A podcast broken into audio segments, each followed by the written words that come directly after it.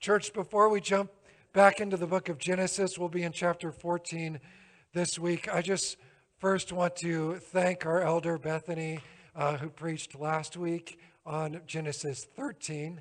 And it was, uh, I, I'm just so grateful to have uh, elders and others in this church who, uh, who love to teach and have the gift for teaching. And, uh, and frankly, it's, it's so good for you all to not hear me every week, um, to, to hear God uh, speaking through different personalities and, and different voices. And so I'm just grateful. Thank you, Bethany, for your hard work on that. If you didn't get a chance to hear that, there's some uh, great insights into Genesis 13. And also, uh, Bethany told a really powerful story from her life that I just would encourage you to jump online and hear that because uh, it's been encouraging me all week. So, this week we are going to jump into Genesis chapter 14, and I'll just uh, I'll just give myself off the hook right off the bat. Um, I tell people when you're going to read aloud a section of the Bible that has a lot of Bible names in it, the trick is just to go in confident. All right, so that's what I'm going to do. But anyone who can read biblical Hebrew, I'm looking right here. Uh, oh, Sarah too. Um, just have mercy on me. Okay, good. so this is Genesis chapter 14.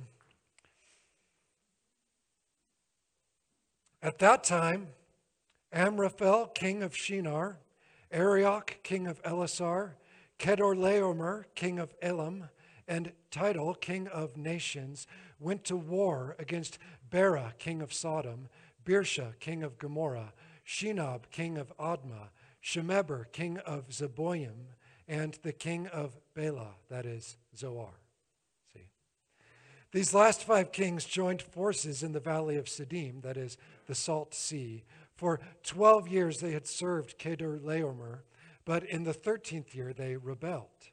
In the 14th year, Kedorlaomer and the kings who were his allies came and defeated the Rephaites in Ashteroth Karnaim, and the Zuzites in Ham, and the Emites in Shaveh, Kiriathaim, and the Horites in their hill country of Seir, as far as El Paran, which is near the desert. Then they attacked in Mishpat, that is Kadesh, again, and they conquered all the territory of the Amalekites, as well as the Amorites who were living in Hazazon Tamar. How are we doing so far? Then the king of Sodom, the king of Gomorrah, the king of Admah, the king of Zeboim, and the king of Bela, that is Zoar, went out and prepared for battle.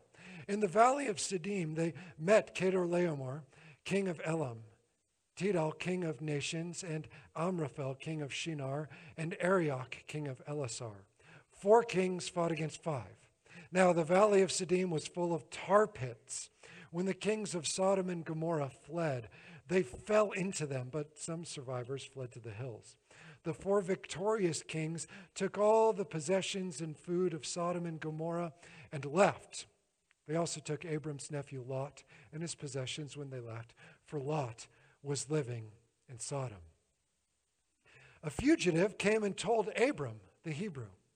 Now, Abram was living by the oaks of Mamre, the Amorite and the brother of Eshcol and Aner. All these were allied by treaty with Abram.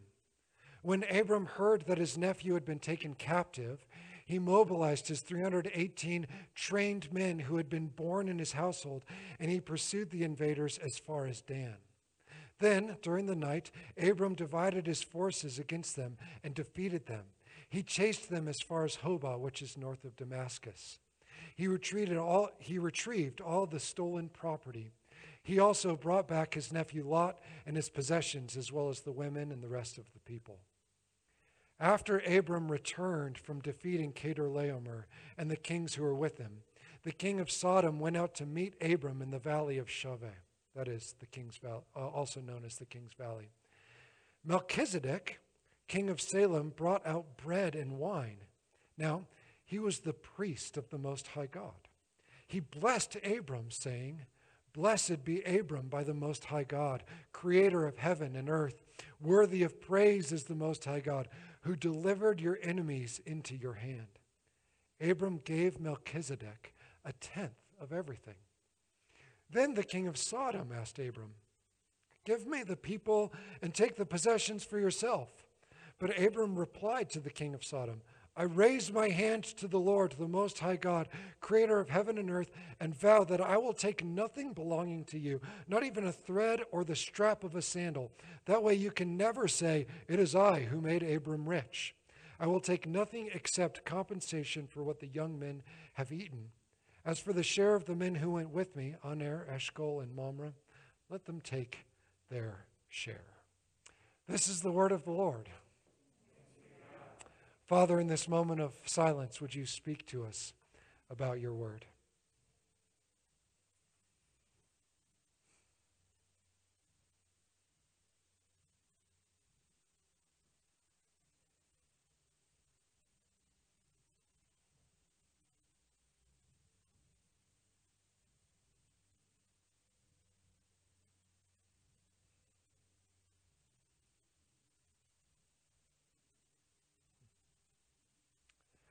Father, I imagine as we um, have just heard that scripture, that um, many in this room, maybe not all, but many, uh, just found themselves flooded with those names and the places, and uh, and the details are kind of lost.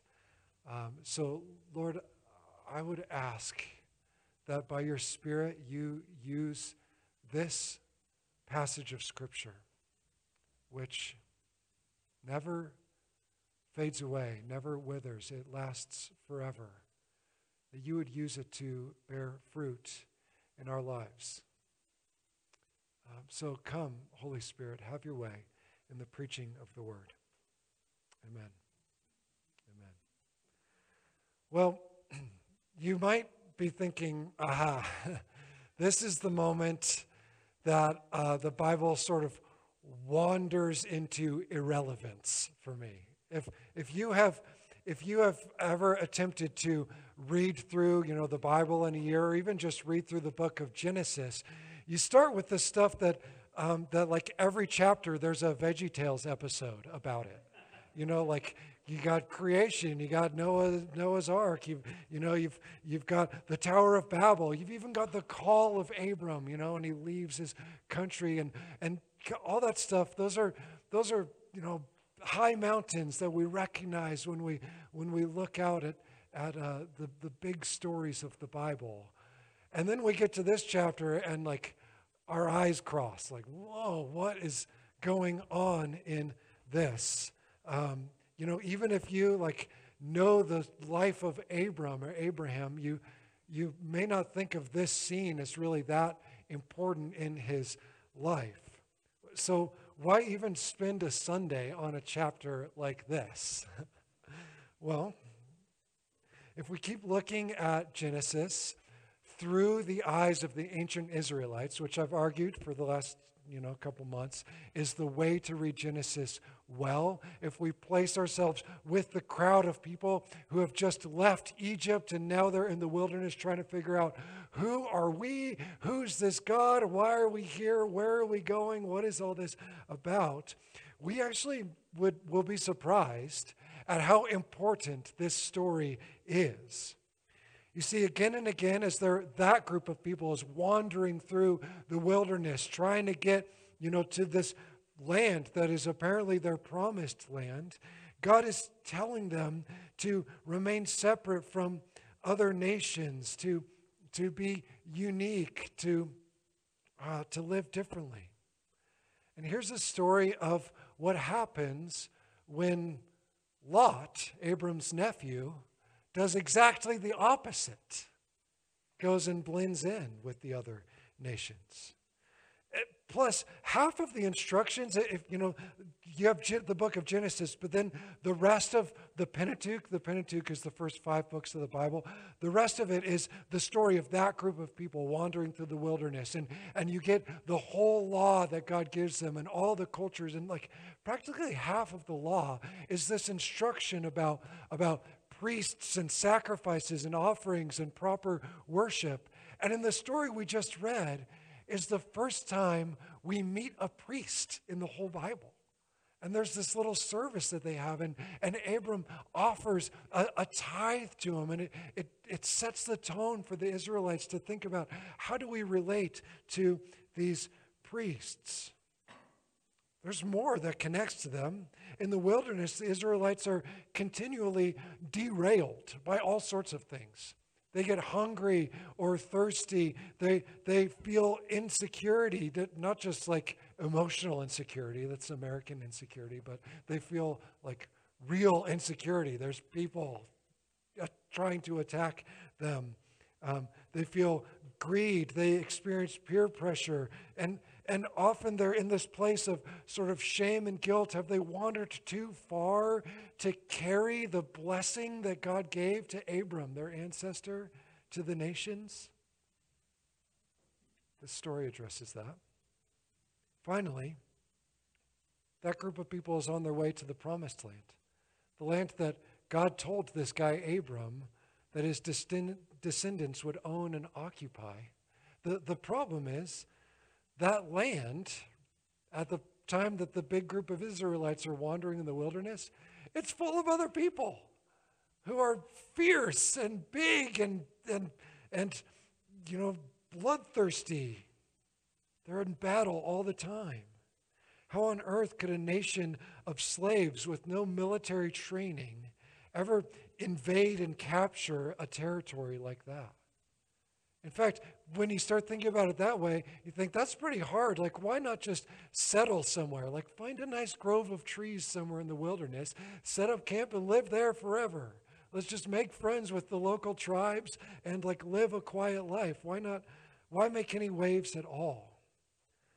Okay, that, that's, that's the issue for the first group of people who read this story or who heard this story. That's all the stuff that's on their minds. To complete their journey, they needed to stay the course, brave the storm, ignore the chances that they had to escape, and they would get a lot of chances. That's their issue. What's the issue for us? Does that connect to us at all? Now, neither you nor any follower of Jesus, I believe, is being asked to, uh, to take up arms and take someone else's land. All right? You, that's not what I'm preaching on this morning. All right? Um, this is not, we're not being called necessarily to like military might or courage. In fact, Jesus is clear that his kingdom is not of this world, that it, it's, it's growing up like, like a, a, a native plant in, in all the other gardens of the earth. But that's, I think, where this story does connect for us. You know, you're not on your way to a region that needs to be conquered. I hope if you feel like you are, let's talk after the service. But you are an agent of his kingdom in whatever place you reside, and it is spreading and advancing through you. So, how will it spread and advance through you? What this story forces us to ask is will you be Lot or will you be Abram? Will you, will you be the, the guy who God gave the blessing to or his nephew who's tagging along? That's the same question we asked last week in a different way. Will you be Lot or will you be Abram? Uh, there's this quote from, from Russell Moore that really stuck out to me as pointing out the difference between Lot and Abram. He says, We seem to want to embrace the world in all the ways we shouldn't, while avoiding engaging the world in all the ways we should.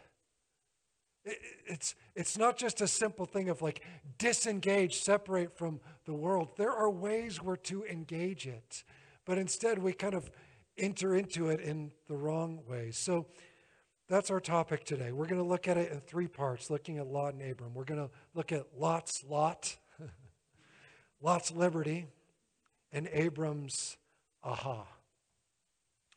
I'm a preacher. I, I just, you know, I love making the letters work together. So, Lot's Lot. He's caught in the chaos. Here's what happens. The first half of our passage, it, it actually, it sounds like well, global news. Like if you're trying to read a summary of what's going on in Ukraine and Russia right now, you know, that's kind of how it feels. It's, it's chaotic and there's a lot of hard to pronounce names, right? Um, who's with who? Why are they fighting? Who's winning? Is it, is it good or bad if one wins over the other? You know, and frankly, you, you get kind of into the, the details of the story and like, there's like people winning and losing everywhere, people dying, some escape into the hills. People are getting caught in tar pits. I mean, they're like getting stuck in literal mud and muck. And who's caught up in all of that chaos? Lot. Lot's caught up in all of it. Let's just take a step back and take a look at Lot's life so far. There's this domino effect that's been playing out since, uh, since the end of chapter 11 through chapter 12 and 13. His, his very decision to leave his grandfather and go with Abram in chapter 12 is, is questionable at best. Like, should he even have left his grandfather? You know, and then, and then in chapter 13, Lot and Abram's uh, uh, you know, men, they, they get in some conflict. And so Abram offers Lot the choice of the land, and Lot acts in the flesh. He, he, choose, he looks with his eyes and he takes the best land that he can see. And, and that's what Bethany taught us on last week. And now, having gone and you know, set up camp in Sodom and moved in with that community, He's caught up in their conflicts in their tribal conflicts. He's exposed to what they're exposed to. Their risks are his risks. There's a, there's a saying that you all know if you play with fire, you're going to get, hey, nice, good, good. So, how often uh, in our lives do we hope to compartmentalize things so that we can have it both ways? You know, when we're in this situation, we act this way. We're in this situation, we act that way. I'll, I'll tell you who understands this really well, and that's uh, the addicts among us. By the way, it's probably all of us, but um, some here have recognized the addictions in their lives. You know, if you're a believer, but you're also wrestling with addiction, here, here's, here's kind of the, the idea that plays out in your mind all the time. I know God is my source of identity, comfort, peace, love. But then when we get stressed, when we get anxious, we gravitate to whatever, you name it chocolate, fast food, alcohol, weed, porn, gambling, chocolate, shopping. That's what happens. We compartmentalize. And then we hope to keep that thing that we just did separate from this other part of our lives. So here's what I see in Scripture in the life of Lot. I don't know that God often keeps us from the consequences of those choices. In fact, I think God in His mercy lets us experience those consequences. When we choose chains, He lets us be chained. Jesus himself says, Whoever sins is a slave to sin. This is also true when we, well, when we get, when we mix up with people in a certain way. Now, I'm not telling you not to associate with certain types of people, right? I'm not at all. But when we associate with people for our benefit rather than for theirs, we actually get caught up in whatever they're caught up in. All right, here's some examples. I think most of us learn as teenagers that if we like if we jump into the whole game of like popularity and acting cool and exclusive and and whatever, it it it sucks us into these relational triangles where the relationships aren't really based on mutual affection for each other, but like how can you make me cooler and how can me keeping you away? And and then you find yourself on the outside of some circles and on the inside of others and uh, and and embarrassed at a party or what you know it's like that stuff happens. And you know i said we learned that as teens but grown-ups we still fall into that junk all the time or perhaps in business at work You may find yourself working at a company that has um, shady business practices, cutthroat business practices to get ahead. And when we jump into the dog eat dog culture of many industries, well, then we get bit by that. I've seen this where groups of friends make alcohol sort of the focal point of their social gathering. Like, you know, it's not just something that's that's there as a beverage, but like this is what we're here focusing on and, and what we're talking about and excited about it. And, and I think when we do that, inevitably the chains of alcoholism grab someone in the group or more. Romans chapter 12 gives this challenge do not be conformed to this present world. And when we're looking at these bloody kings with confusing names literally stuck in tar pits, we're like, yeah, that's a good idea. I don't want to be conformed to the world. Like when we see the mess, of course, we don't want to be conformed to it. That's a pretty good idea. But I asked a few minutes ago, will you be Abram or will you be Lot? And I asked that as if you had a choice. I'm sorry to mislead you. You, you are Lot. And so am I. So were the ancient Israelites in the wilderness. Just read their story. You know, we, you read their stories in Exodus or Numbers, and, and like we sometimes read their complaints to Moses, like in the, the voice of a, a whiny six year old. That's the, one of the worst noises in the world, by the way. When the whine, you're like, can you just talk to me like normal, please? You know, this is the first time I'm hearing that you need milk or whatever.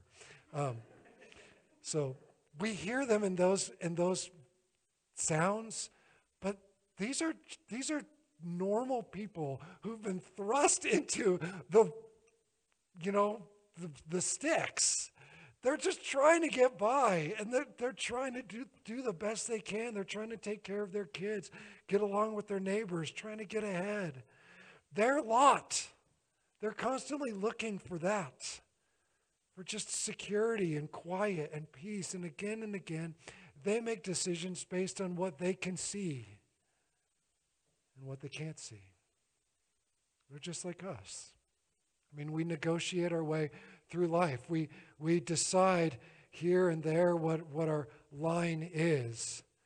How, how often do you feel like you're trying to make a choice between that terrible phrase, the lesser of two evils? It's not just for voting season. We do it all the time. You know, we do, that's happens all the time. I, I, as I started thinking about it for this sermon, I'm like, I don't know entirely how not to be caught up in this chaotic world. Um, we've got this group, there's, there's 15 people on our Team World Vision running team. You know, this, we're, we're running the Colfax Marathon or half marathon, and meanwhile, we're raising money for World Vision for, for clean water projects around the world. It's like such a wonderful cause. And, you know, I'm thinking about that all the time because, you know, I'm sore, and so I'm thinking about it. But, like, thinking about that, Meanwhile, I consider it just a normal day in my life, and I don't think twice about how much water I use. You know, about whether my sprinklers are efficient or whatever. Like, we're caught up in that. We, we want justice for oppressed workers globally, and then we're like so thrilled by the super cheap prices on Amazon, you know, from companies that we don't know anything about in China other places. Churches, too. We acknowledge the mental health effects, for example, of, of social media, how it's generally negative. and churches still post our content in hopes of more and more people finding the church and connecting. Like we're kind of playing it both ways. We're all locked, caught up in this. We've all made our life in Sodom trying to do our best, even though we sometimes feel like we have to play by their rules. But then when the battle comes, when the muck comes, when the mental health challenge comes, when the addiction comes, when whatever, well, we can't escape. We're in it. That's Lot's lot, and it's our lot. So, what's Lot's liberty? Okay, his liberty. Lot is rescued in the night. Unlike Lot or me, maybe you, Abram, in this story, in this moment, he chose another way. As Bethany discussed last week, his behavior in the previous chapter, in chapter 13, it's a really good illustration of, of this promise of Jesus that whoever wants to save his life will lose it, but whoever loses his life uh, because of me will find it. I think that's what Abram experienced in the previous chapter. He laid down his rightful claim to any part of the, the land, and he gave Lot the choice, whichever he wanted. But after laying it all down effectively, God meets with Abram and says, Look, as far as you can see, it's all going to be yours. I'm giving it all to you. Abram wasn't stuck in the desperate cycle to save his own life. He could dwell in peace and security as long as he remembered God's promise to him. And that's, that's a big key there. How did he remember God's promise? How did he remember God's word? Well, here in our story, you see the guys, they're fighting. There's blood and noise and darkness and escape and tar pits. And then we have a scene change. And the birds are singing. And the sun is shining. And there's Abram in his recliner underneath the oak at Mamre. You know, it's like he's in the shade of this tree. And it's like the, the whole feeling of the story changes. There he is. He's got, he's got his new buddies around, these guys who have come and made treaties and covenants with Abram. They're experiencing the blessing that God promised already. It's just like peace and love and joy, it's bliss. He's at the place that he heard the promise of blessing again. That tree is probably the same tree that we heard about in chapter 12. Abram gets the call of God and he goes into the land that God calls him to and he finds this tree, the oak of Moreh, and he worships God at it. And the oak of Mamre is really the same basic letters in Hebrew, just shuffled a little bit. So some scholars think it's maybe the same tree. And there he is. That's the place that God spoke to him and told him the promise again. And, and, and it's, it's the place of uh, worship, it's the place where God appeared to him. It's a fruit bearing tree that reminds savvy readers of the tree of life in the Garden of Eden. Or, or the tree that fed Noah when Noah gets off the boat and, and, and you know the sort of creation is restored while the nations descend into chaos, while the, while the nations are literally falling into tar pits, God's chosen one is reclining under the shade of this tree, the symbol of God's provision. It's his reminder. The, the description of this one group of tribal kings defeating this other bigger group of other kings, it makes Abram's rescue seem surprising. You have all these kings and all their names, and they're doing all this battle. And then this one guy, Abram, goes and gets 318 men. I don't know why the number is so specific, but that's how many he gets. And he steps out instantly in boldness. I mean, that, that's surprising even in Abram's story. The last time he had any pressure on him, he fled to Egypt and lied about his wife. I mean, these other kings, they're fierce, violent, intimidating. There's no indication of fear in Abram's actions, though. He just jumps out with courage. Do you see it? It's, this is the chosen one coming to rescue the one who got wrapped up in the world. Do you see what I'm getting at here? That's the story that we've got. This is, this is the one who dwells in the gardens of the Lord, who leaves the place of peace and prosperity and enters the fray. But when he does, it's a rescue in the dark of night and it's quickly victorious. That's the rescue. But after the rescue, Abram needs to be reminded again. He has to have an aha. The source of victory is what he needs to be reminded about. And, and this, this reminder comes in two parts because there's two other people who come and meet with Abram. One has Abram look back, and one tempts Abram to look forward.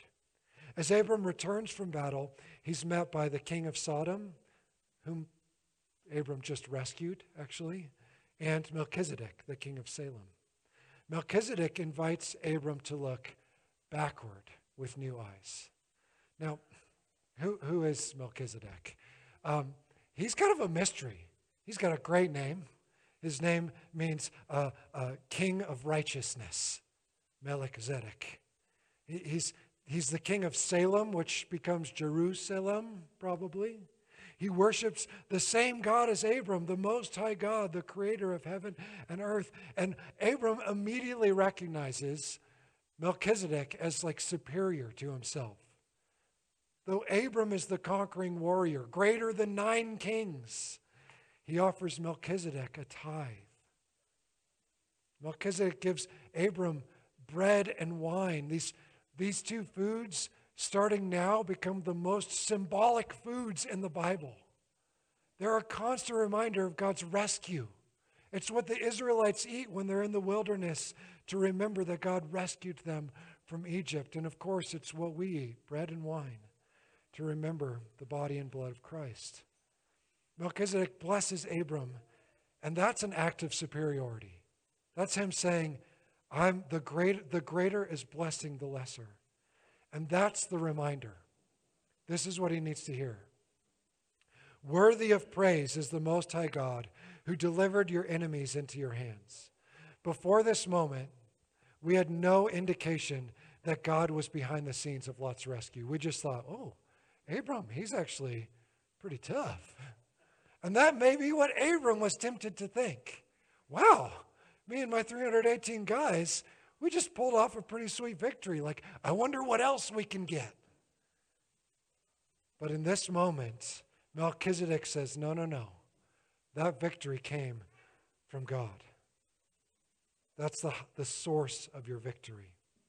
You guys, this is the first priest in the Bible. This is the first quote unquote organized religion in the Bible, and it's a beautiful example of it. Before this, Abram builds his own altars. But at this moment, he's met by someone else who says, I want to remind you what's happening behind the scenes.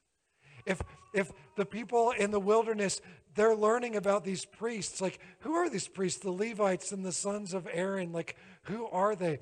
Their whole life is dedicated to reminding the rest of the people that there's someone working behind the scenes, that it's God who's doing it. That's, look, we all get to be priests in one another's lives for that.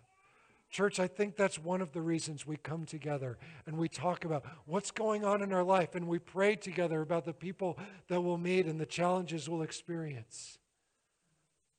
So Abram, Abram gets this reminder, but then he gets a temptation. You see, Melchizedek isn't the only one there. He gets the temptation of Sodom. Beyond all reason, the king of Sodom thinks he's in position to cut a deal with Abram. Like, that's shocking to me. Abram just rescued him. And then the king of Sodom is like, hey, yeah, I'll give you some of the stuff that we just won in that victory. Isn't that interesting that he would do that? Like, after being rescued, instead of saying, I owe you everything, he tries to cut a deal with Abram. Maybe it's for safety. Maybe he wants to build an alliance to increase his power uh, but if Abram were to accept this king's terms, this king is notoriously wicked, by the way. If you look back at chapter 12, he's notoriously wicked. I'm sorry, chapter 13. Um, if Abram accepts these terms, it's like taking a loan from the mob boss. Like, you're, you never get out from that. You're stuck.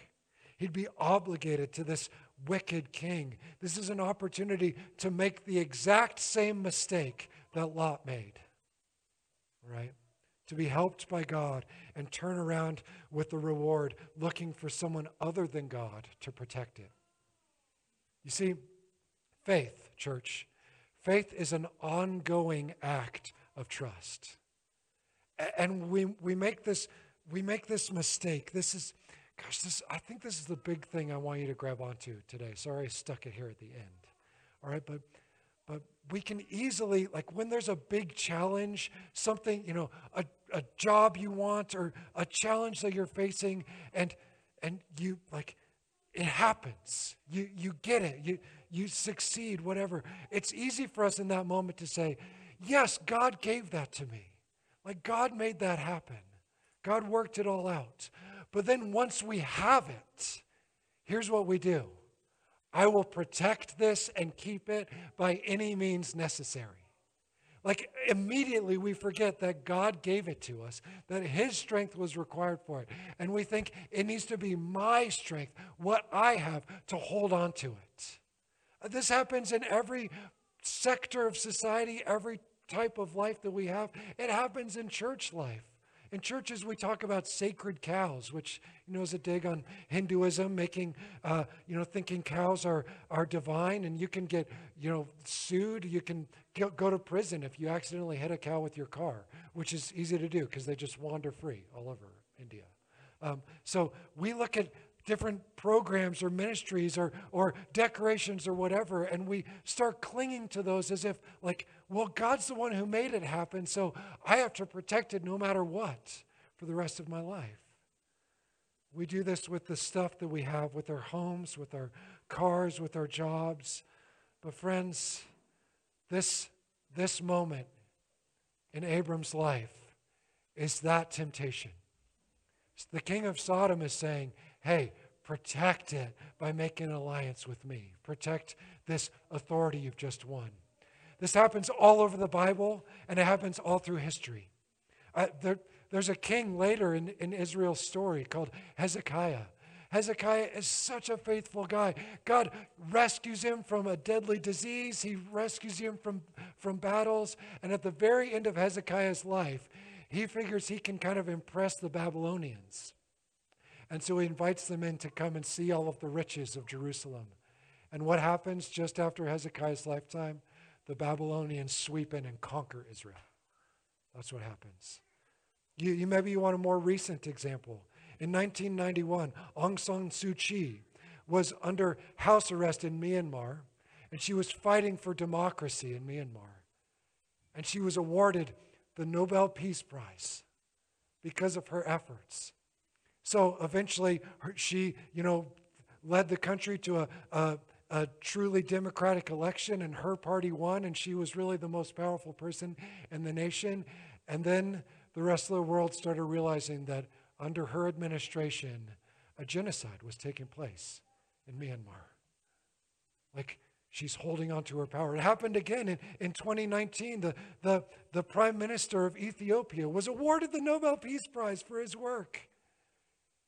And then he started receiving opposition in Ethiopia, and he himself initiates a civil war to crush the opposition. These stories are as common as we are.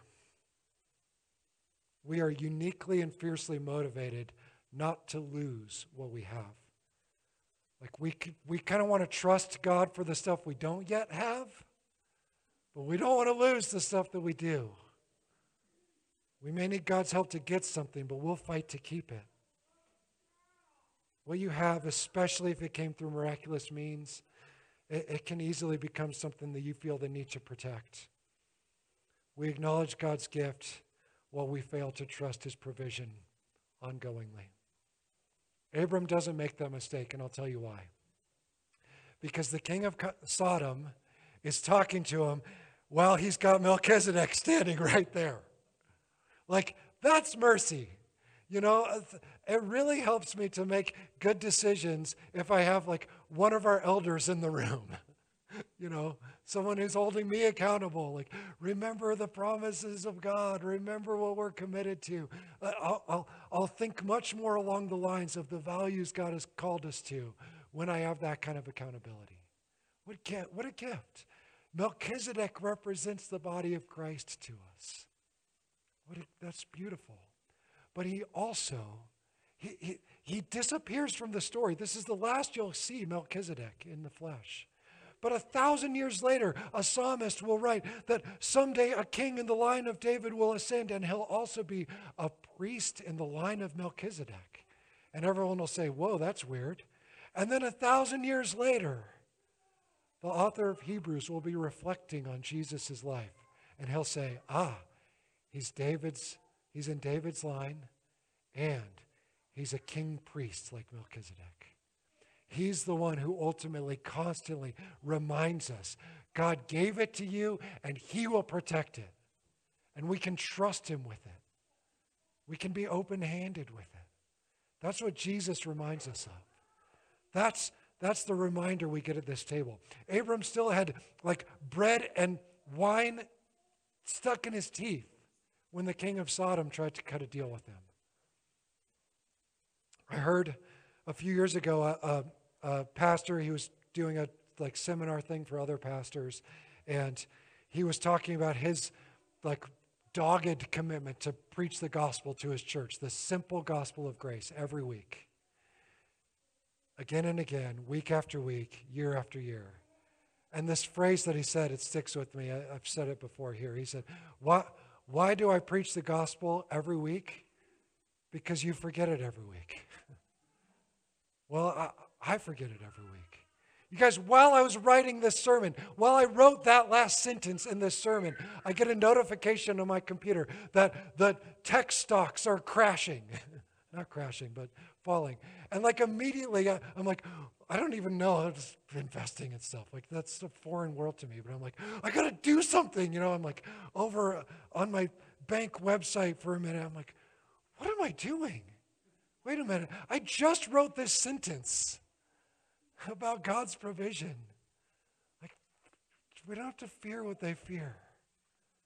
This is our reminder. We forget so easily. Let the taste of this bread and wine stay with you. On the very night that Jesus was betrayed, he took the bread. And when he had given thanks for it, he broke it and said, Take this and eat. This is my body, which is given for you. Do this in remembrance of me. And in the same way, after supper, he took the cup and said, This cup is the new covenant in my blood, poured out for many for the forgiveness of sins. Drink this, all of you. Every time we eat this bread or drink this cup, we proclaim the Lord's death until he comes. He won the victory for us. He rescued us in the night, and he'll protect it for us too. Let's pray. Father, I, I pray that we would receive the courage we need, just like I think the Israelites did from this story in the wilderness. The courage to trust you, that you are the one who wins the battle, and you are the one who protects the earnings. You're the one who distributes them. We can give them freely. We can, we can lose them and not fear because you are guarding us, and you are worthy. Lord, I pray that we would be a gospel people, not just people who believe what you've done in the past, but apply it to what's happening this week. Thank you, Lord, for offering your grace to us. In Jesus' name, amen.